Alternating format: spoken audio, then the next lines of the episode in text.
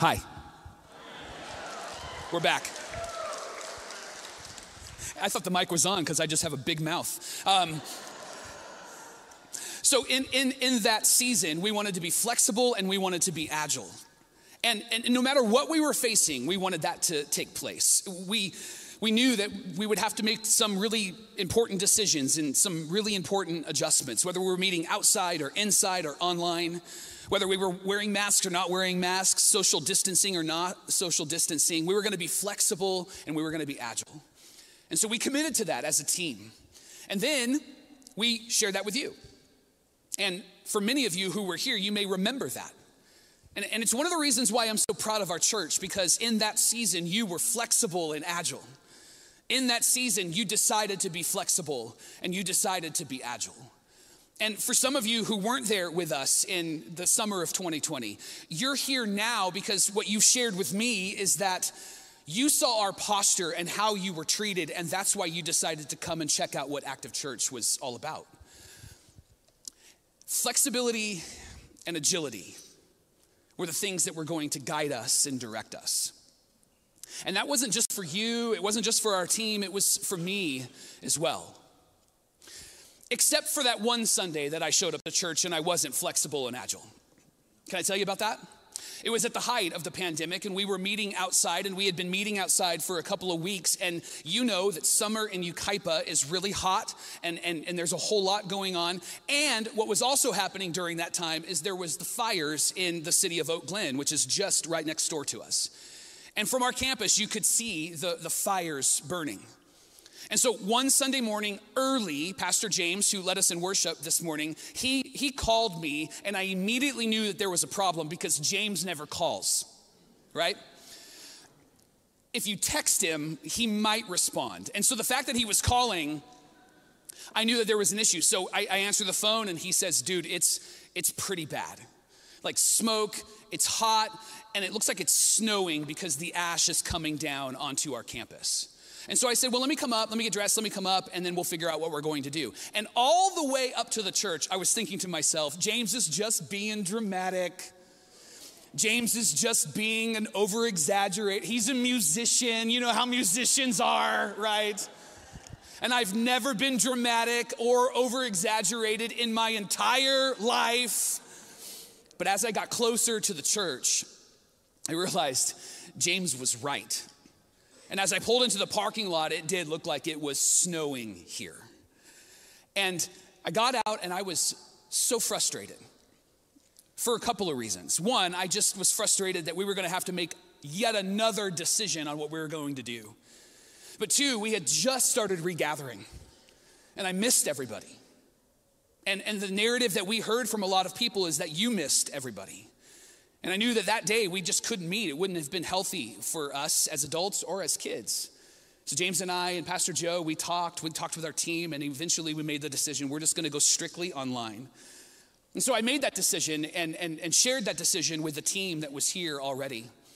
And I said, here's what we're gonna do. And at the very end of that conversation, I said to them, I am so sorry. I know this is hard. And then from the side of our outside stage, my friend Ari, who was helping lead worship that morning, said these words That's okay, Pastor Mike. We're just gonna choose to be flexible and agile. Like you taught us. And I thought to myself, how dare you use my words against me. I want to throw a fit right now. I want to be upset right now. I want to be overwhelmed right now. And you're right, Ari. You're absolutely right. That posture is what I needed in that moment because it brought certainty to my uncertainty. And we'll come back to that in just a moment. We're in a series called Hope is a Superpower, and we're talking about how the hope of the world can be the hope in your world. And last week we talked about this question What is hope? And we discovered that hope is placing your confidence in Almighty God and that you can be confident in God no matter what's happening. You can be confident in God even though you believe that God could have solved the issue that you're bringing to God and yet you're still bringing it to God. You can be confident in God because there was a resurrection that took place, that Jesus rose from the grave. And so, even if you have hope when there's no explanation, the explanation is Jesus is alive. And that's why I'm going to continue to turn to him. Which leads us to what we want to talk about this week. And the question we're answering this week is who needs hope? And in order to answer that question, we need to talk about what hopeful people do. And the answer will be found as we talk today. I want to start with a question. And the question is, is simple. You can think about it, consider it. You don't need to answer it out loud, but just something for you to process. But here's the question I want to start with today What do you do when bad things happen? What do you do when bad things happen? Do you choose to do good things or do you choose to be like your pastor and have an attitude and throw a fit and have to have somebody remind you to be flexible and agile? Because if you do, awesome. You're in good company. Well, I don't know want to say good company, but you're in my company, right? What do you do when bad things happen? If you're a follower of Jesus, there is a directive for us. And if you're not a follower of Jesus, this directive that I'm about to share with you is what you're invited into if you decide to choose to follow Jesus. What do you do when bad things happen? Well, followers of Jesus have a specific thing that they do. When bad things happen, followers of Jesus focus on what they should be up to. They focus on what they should be up to. Peter writes about this in one of his two letters in the New Testament. And his letter showed up in a moment of uncertainty, and it brought certainty. His letter showed up in a moment where things were hard and things were heavy, and it brought hope. The Christians in the time that this letter showed up were not held in very high esteem. And the, one of the reasons why was because they didn't honor the gods of Rome. They, they worshiped multiple gods, they were polytheistic in their culture and in their perspective. And yet, here come these Christians worshiping God, and they call him Jesus. And, and the Rome, Roman people didn't like this. It upset them because they believed that it upset the gods. If you didn't worship the gods, the gods would then take vengeance out upon you. And so, anytime anything went wrong in this time in the first century, the Christians would be scapegoated, the Christians would be blamed. Like, for example, Tertullian, who is a Roman historian, writes this in one of the documents that tells the story of Rome. He said, If the Tiber River rises too high or the Nile too low, the remedy is always feeding the Christians to the lions because the Tiber River ran through Rome and so did the Nile River. And if the Tiber flooded itself, it would destroy things. And if the Nile went too low, they wouldn't have water or access to water. And so they believed that if those two things happened, the solution was let's kill all the Christians because they're not honoring the gods that we honor. So this is when this letter shows up. And in light of all of that, this posture that caused Christians to live with uncertainty, Peter writes these words. And if you have a Bible with you or you have access to the Bible app on your phone, I want to invite you to turn to 1 Peter. We're going to start in chapter 4. And we're going to begin in verse 1. 1 Peter chapter 4 verse 1. It's at the end of the Bible. If you brought a Bible with you on the Bible app, it's a simple search. You can find it in the New Testament. Here's what Peter says. In light of everything that's happening, in light of all of the uncertainty, Peter writes these words. He says, Therefore, in light of all of that, since Christ suffered in the body, Arm yourselves also with the same attitude, because whoever suffers in the body is done with sin. In uncertainty, Peter says there is a way forward, and the way forward is the approach that Jesus decided to choose when he was here. The way of Jesus is actually the better story. The way of Jesus is the way of hope. It's what hopeful people do. And then I love that he doesn't leave it up to us to negotiate it or to talk about it or to consider it or to d- define it. He says, Let me tell you what that approach is. In verse 8, he says this Above all, love each other deeply Love each other deeply. Priority number one is to love. And, and it's not love like you want to define it. Peter immediately goes back to that moment when he sat with Jesus and those first disciples on the night before Jesus went to the cross and they had the Passover meal. And Jesus said to them, I'm going to give you a new command. And that new command is to love. Love the way that I have loved you. What you've seen, what you've heard, what you've experienced, you give it away. What you saw and heard from me, you give it it away. Love the way that I have loved you. This is the thing that you should do. This is how you should approach life. And here's why because love is the constant when things are inconsistent. Love is the certainty when things feel uncertain. And isn't it true when things are uncertain, it's easy for us to choose to not love each other, but to hurt one another? It's why Peter says in verse 8, the end of verse 8, he says, Because love covers a multitude of sins. Sin is when you decide to hurt or to harm those around you. Sin doesn't honor God, nor does it honor those around you. Sin is choosing your way. It's missing the mark. It's missing what you were created for. And sin gets in the way of the intimacy you have with your Heavenly Father and the intimacy you have with the people around you. And it's why Jesus says, I want to invite you to choose the way of love because sin will divide you and love will unite you. And isn't it true that we see this even, even now as people talk about what's happening in our world? We have people that will say we need to stand with Israel, and rightly so. And then there are people who are like, well, what about those in Palestine? And rightly so. You know, Jesus stands with the victims and the innocent and the marginalized and the brokenhearted. The scriptures are very clear about the role of Israel in the story of God. You better believe we stand with the story that God is telling in Israel, but we also stand with those moms and dads that have lost young ones in the middle of the Gaza Strip because of the bombings and the war that's happening over there. We stand with victims as followers of Jesus. We stand with the broken as followers of Jesus. We stand with the marginalized as followers of Jesus. One theologian says it this way Jesus doesn't come to take sides, he takes over. And, and that's what the invitation from Peter is to you and is to me. This is what hopeful people do. Living with hope raises the dignity of those on the other side of you. And then there's a directive, there's a, there's a way forward he gets really specific. He says this in verse 9 offer hospitality to one another without grumbling. is isn't it interesting that we can read it and go, oh, yeah, offer hospitality? I would, I would love to be a part of that. And then, then I love that Peter adds, without grumbling. That's how I know that, that he's talking right to me. Like that, that, that is my spiritual gift. Complaining and grumbling. That's my middle name. Michael complaining and grumbling frisch. Like I, I know that he's talking to me. I don't even think this is for you. I think this is for me. Because we can offer hospitality, and when we offer hospitality, our posture outside of us might look good, but inside of us, we're like, are these people leaving yet? These people getting out of my house yet?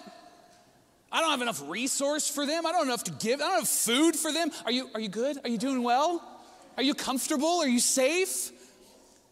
What Peter is inviting us into is it's not just about what we're doing on the outside of us, but it's about what God is doing within us. And that's where the grumbling part comes in. I want to offer this in the way of Jesus because Jesus didn't grumble on his way to forgiving my sin. Jesus didn't complain on his way to going to the cross and resurrecting from the grave to defeat my sin, to offer me freedom. And that's the invitation that, that Paul is giving us. And then he says this in verse 10 Each of you should use whatever gift you have received to serve others as faithful stewards of God's grace in its various forms. You, and you might respond, and it's okay if you respond this way. Maybe the thought you have in your mind is this I get it, Peter. But do you have any idea what I'm going through? Like, you want me to love and you want me to offer hospitality without grumbling or complaining? Do you have any idea what I'm facing in my life right now? I'm carrying a whole lot of nonsense. There's a lot of uncertainty in my life right now. And you're inviting me to do this. Can't somebody else do this? I need somebody to do it for me. And I think Peter would respond with, I absolutely know that we're all carrying something that could get in the way of what it is that Jesus has invited us into, what hopeful people do. And our Heavenly Father asked Jesus to give his life for you. And I think Peter would say to you, and he would say to me, and I'm not asking you to give your life. I'm asking you to serve the one that's right in front of you in this life. You don't have to die.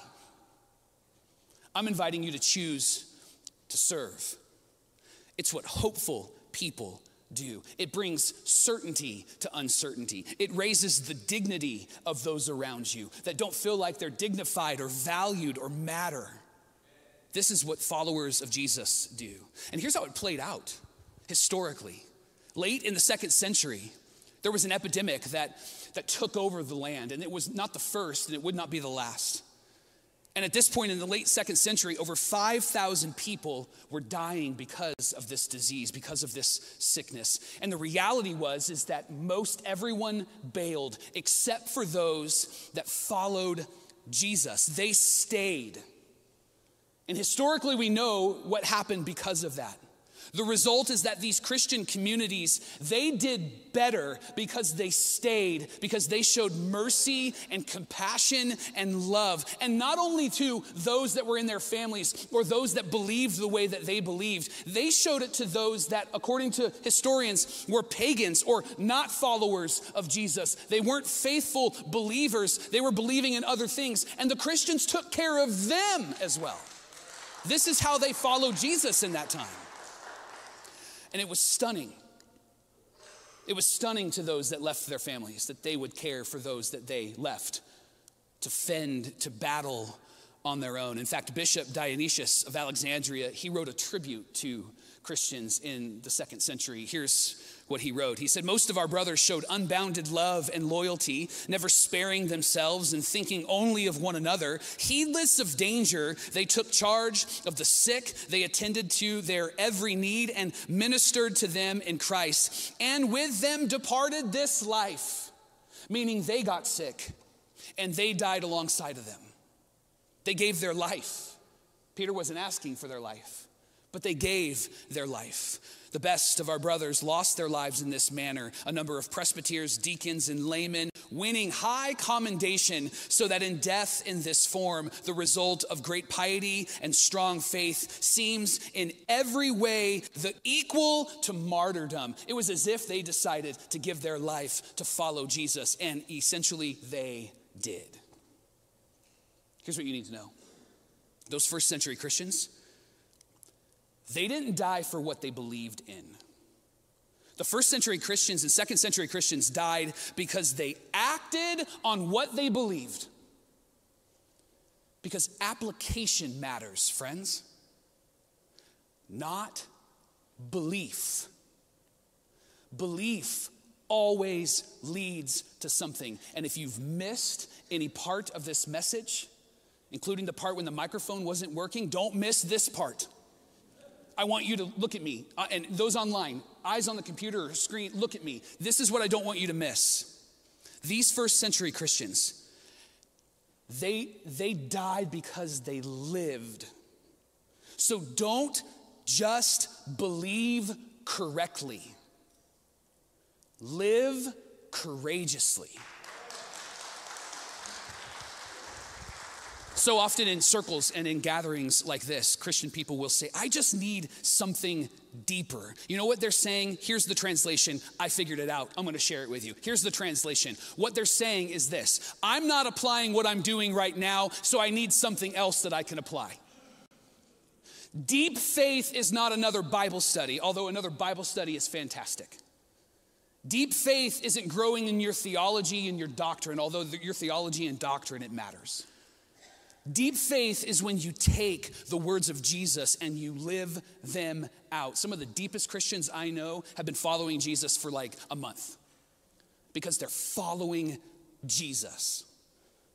And so, some of you longtime Christians, and I'll put myself in that category, you don't need anything more. What you need is application.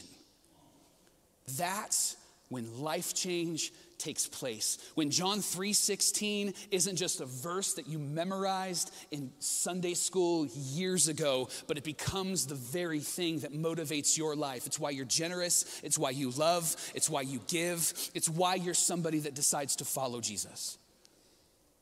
Don't just don't just believe correctly, live courageously. Uh, Bishop Dionysius then talks about what happened with those that weren't followers of Jesus and what they did in this time. He writes this The heathen behaved in a very opposite way. At the first onset of the disease, they pushed off the sufferers, they pushed them away and fled from their dearest, throwing them into the roads before they were dead and treated unburied corpses as dirt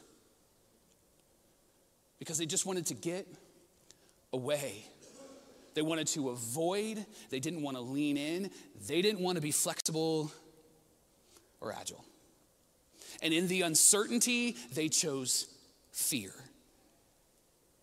But here's, I think, the thing that we can learn from these second century Christians and even the first century Christians that is so appropriate for us today. Selfless behavior is inspiring and it's impossible to ignore. And followers of Jesus aren't going to choose to live a completely a complete life where they, they aren't selfish, but they will choose to live a life where they choose their self less. And you see this in what Peter is writing, and it's countercultural. They had a motto that they would live by give, serve, love. And it changed the world. It changed the world because you and I are here today talking about this talking about Peter, talking about Jesus. It changed the world. Whether you believe in it or not is irrelevant to this conversation. It changed the world because we're talking about it today.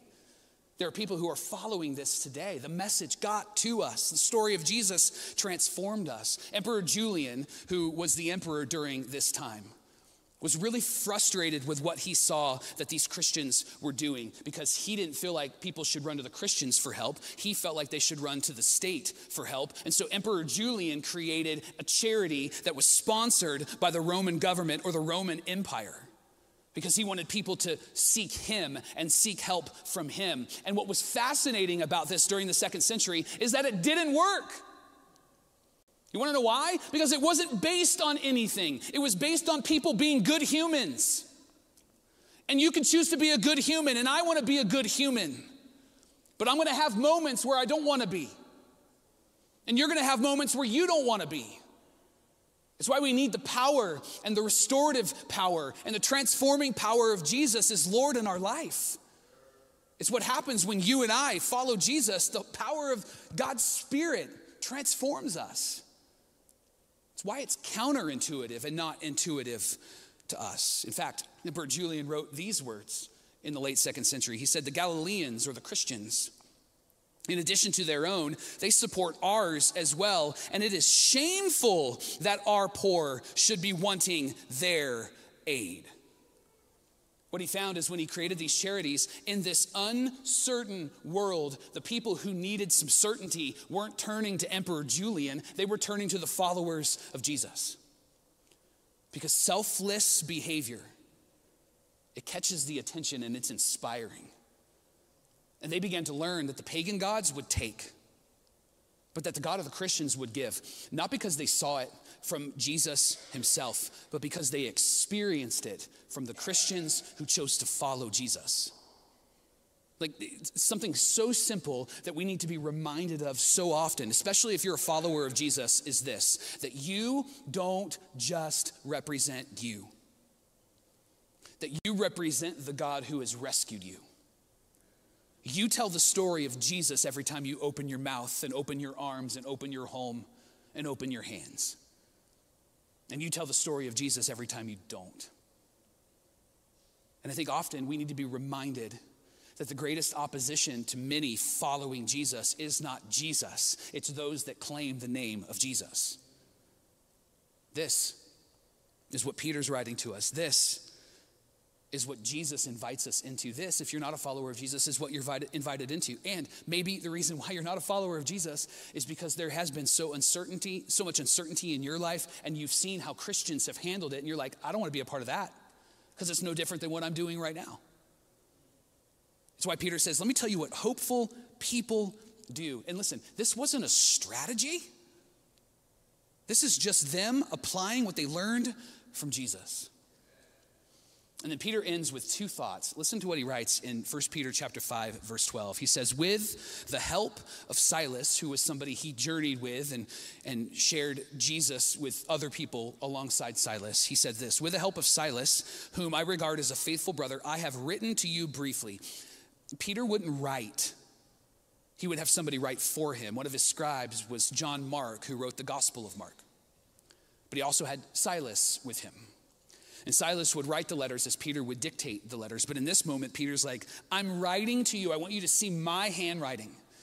And I'm encouraging you and testifying that this is the true grace of God. Stand fast in it. When there is uncertainty, allow the hope of Jesus to be your certainty. And stand fast in that. The true grace of God is that you're able to stand in all of this. Peter's invitation is that this is the best way to live. Hope is living with certainty when there is uncertainty. And then Peter ends with what scholars believe is some first century code, which is why whenever we read the scriptures, we need to be reminded that it's written to them for us. Like they're not thinking about you and they're not thinking about me, not because we don't matter, but when Peter's writing this, he's writing to them.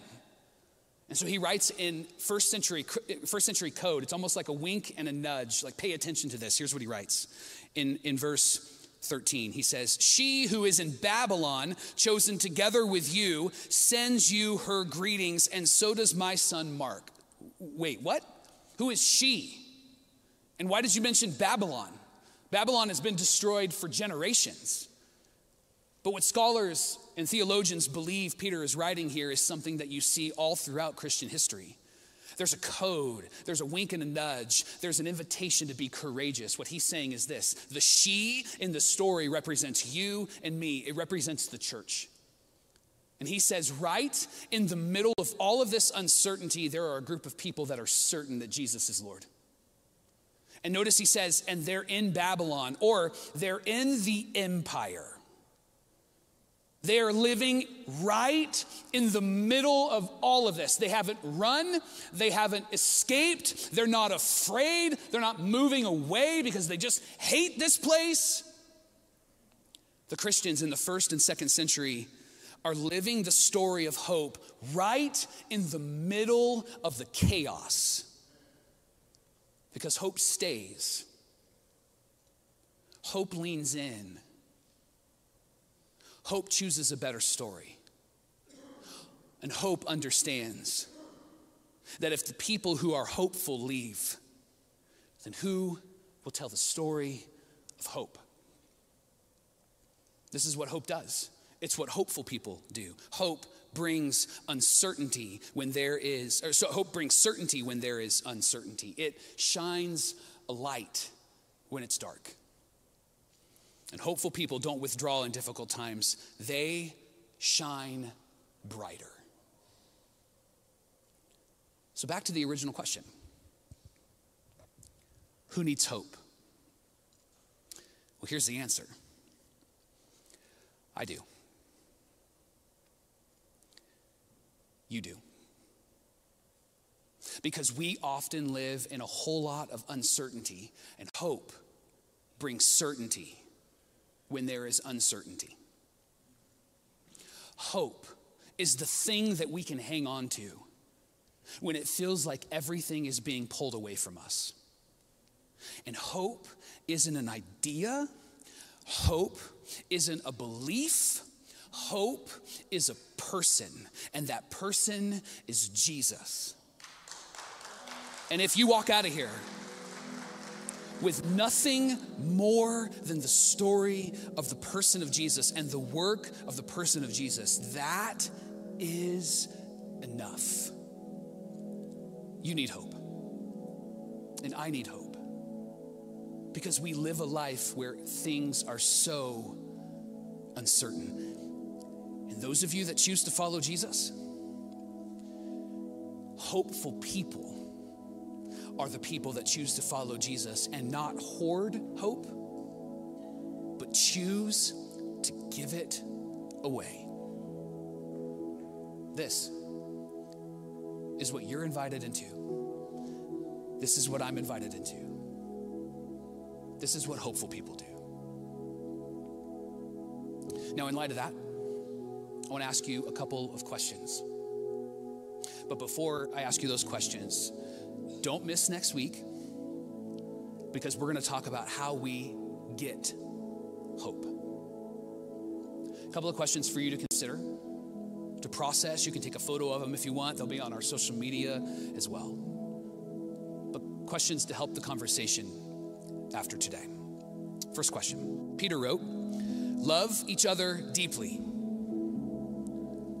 So, who needs that kind of love from you? Love each other deeply. Who needs that kind of love from you? Second question. Peter wrote, offer hospitality without grumbling. So, who needs that kind of hospitality from you? And the last question Peter wrote, use your gifts to serve others. So, what do you have that you aren't leveraging and need to start leveraging today? This is what hopeful people do.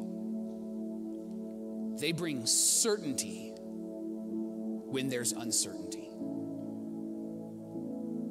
If you're able, would you stand to your feet? I want to pray some words over you.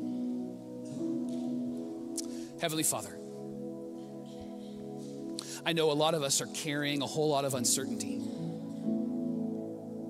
And may the hope that's found in the person and in the work of Jesus bring certainty to that uncertainty. May we prioritize the way of love. May we offer hospitality. And may we do that without grumbling or complaining. And may we see what we have in our hands and in our hearts, and may we offer that to those around us because we don't live for ourselves. We live for those on the other side of us because that's the way of Jesus. And so may the men and women in this room and watching online, may those young and those old in this room and watching online, may they follow Jesus and have certainty in uncertain moments. And may they choose the way of hope because that's what Jesus followers That's what hopeful people do, and that's what the way of Jesus looks like and sounds like. And we pray these things in the name of Jesus, and together we say, Amen and Amen and Amen.